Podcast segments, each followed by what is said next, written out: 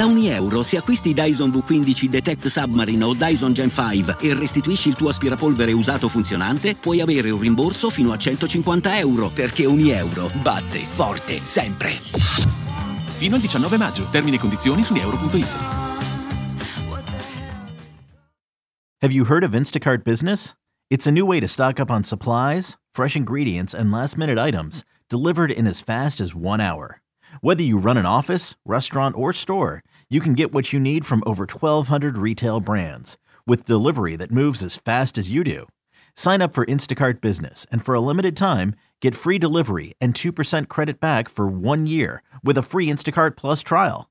Visit instacart.com slash business to redeem. Instacart Plus trial for new users while supplies last. Plan renews at $99 per year. $250 credit back minimum. Excludes alcohol. Terms apply. Have you heard of Instacart Business? It helps you take on Monday with office supplies, snacks, and last minute items delivered in as fast as one hour. And with access to over 1,200 retail brands, you can get your team's favorites, even their break room coffee.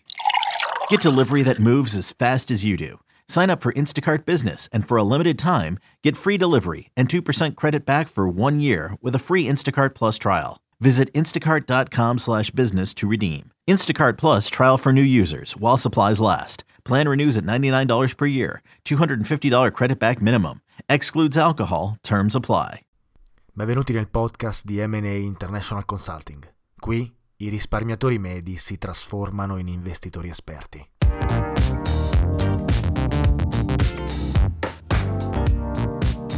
Ciao a tutti e benvenuti in un nuovo episodio di Investire Semplicemente, il podcast di M&A International Consulting che parla di economia, investimenti e finanza.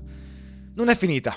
Ieri i mercati hanno notato che il recente aumento dei tassi di interesse non ha rallentato l'inflazione, che ora siede all'8.6% rispetto all'anno scorso negli Stati Uniti. Questo è un problema perché spingerà la Federal Reserve ad essere più aggressiva nell'aumentare i tassi di interesse e sappiamo bene come reagisce il mercato azionario quando ciò accade.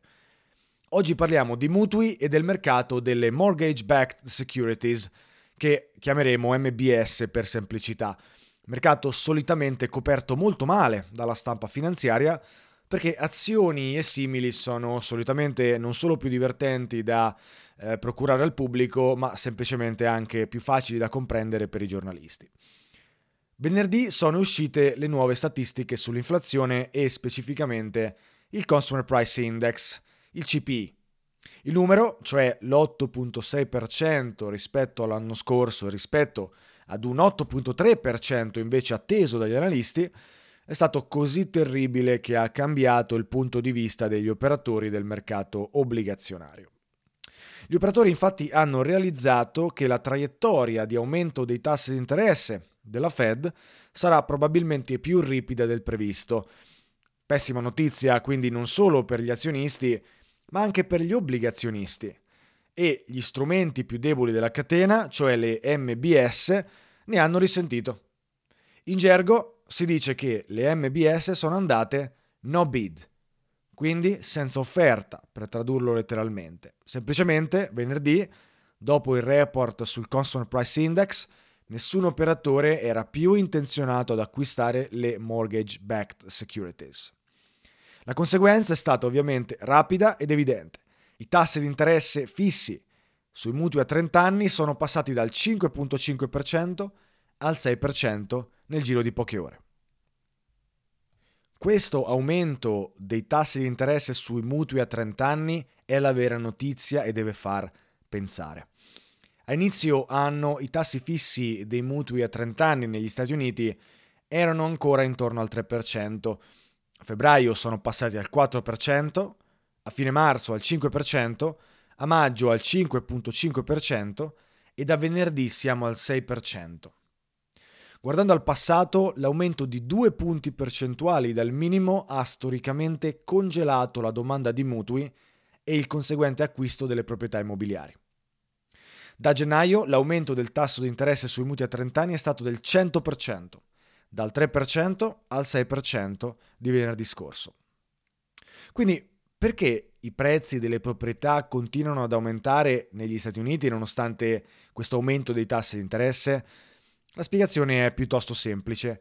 L'economia reale e il mercato immobiliare sono solitamente in ritardo rispetto a ciò che avviene prima in finanza e sugli strumenti che sono associati ai mutui.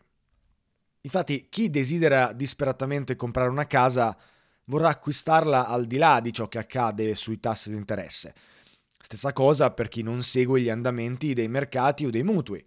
Chi vuole acquistare una casa è disposto ad acquistarla sia ad un tasso del 5% che del 6%.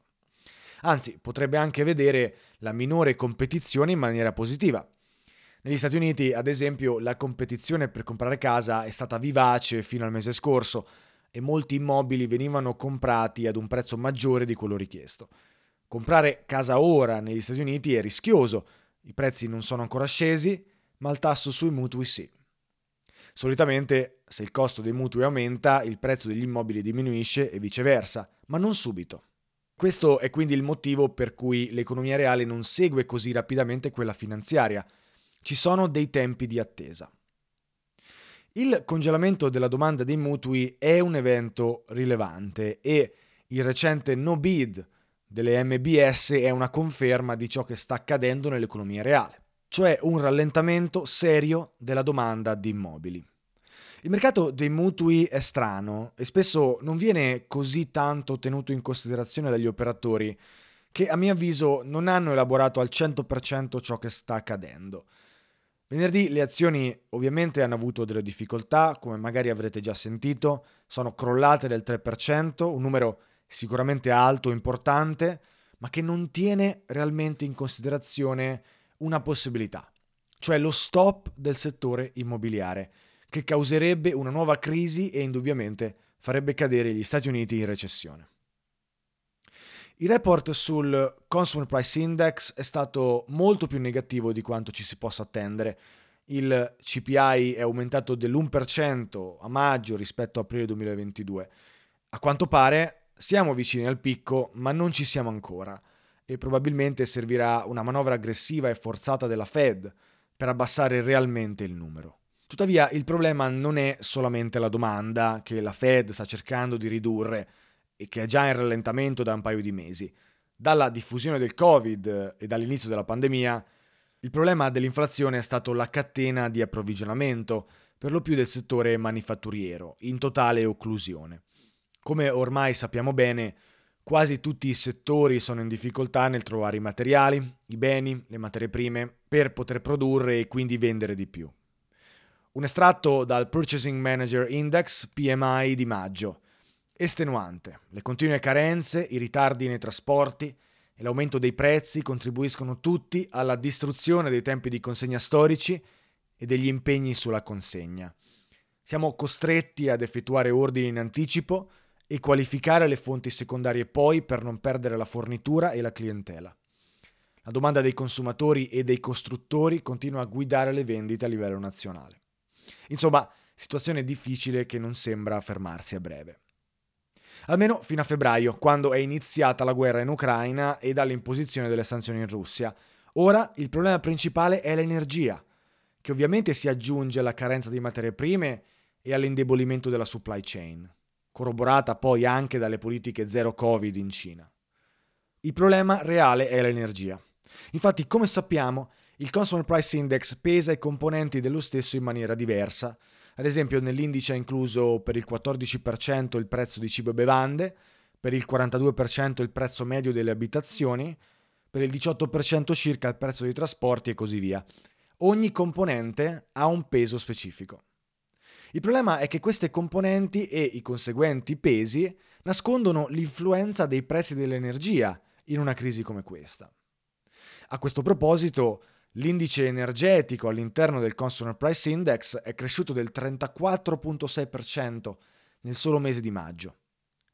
Ora, l'idea di escludere le metriche con maggiore volatilità, quindi l'energia, idea che è stata proposta non da utenti Twitter, ma da alti ufficiali del governo statunitense, ora semplicemente non ha senso. Anzi, sembra un modo per sminuire il fenomeno e cercare di rassicurare i cittadini offrendo magre consolazioni e statistiche manipolate.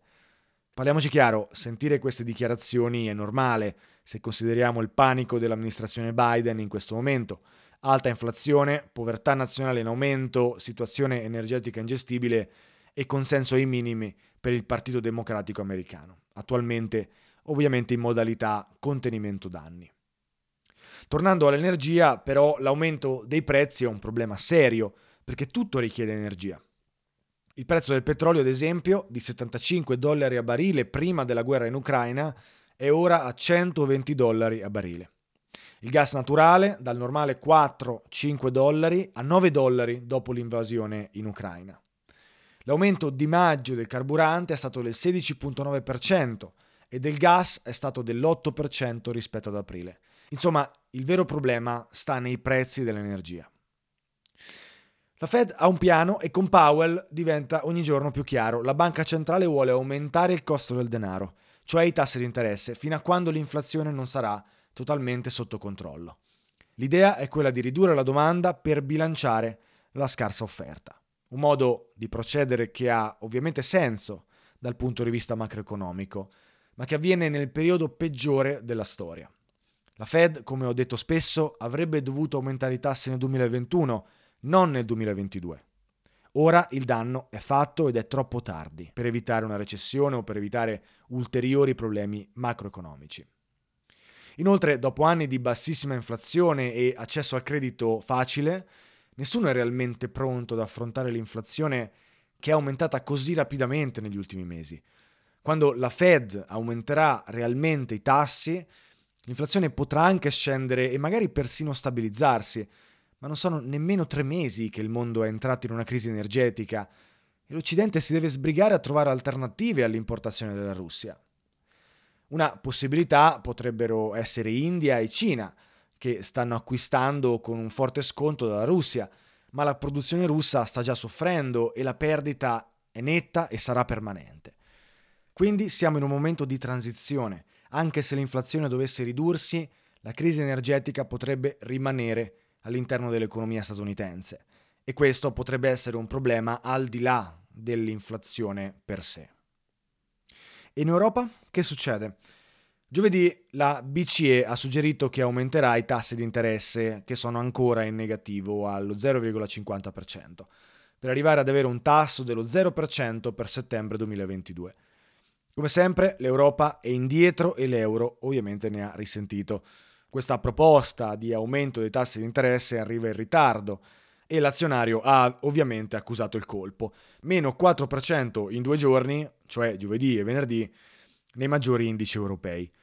Se la Fed è in ritardo, la BCE ha perso il treno. Inoltre la crisi energetica in Europa è anche peggiore ed è proprio nei momenti di crisi che si nota la debolezza strutturale dell'Unione Europea, nelle differenze tra i vari Stati membri, nei vari disaccordi e le inutili complessità burocratiche.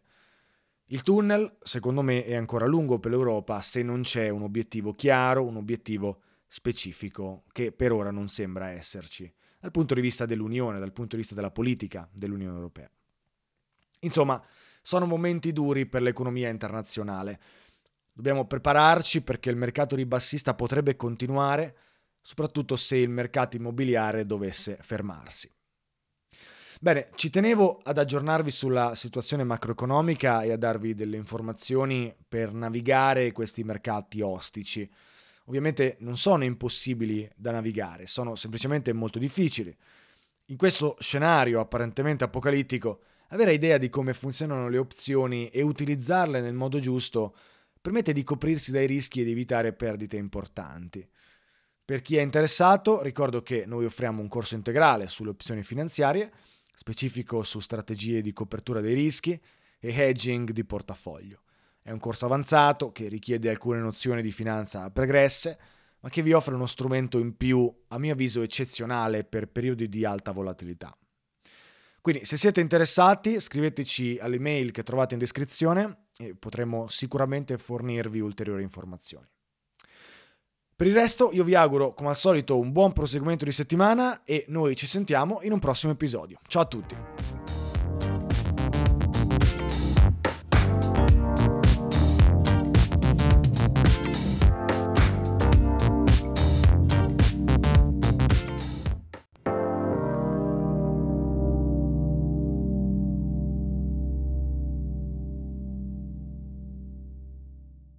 Have you heard of Instacart Business?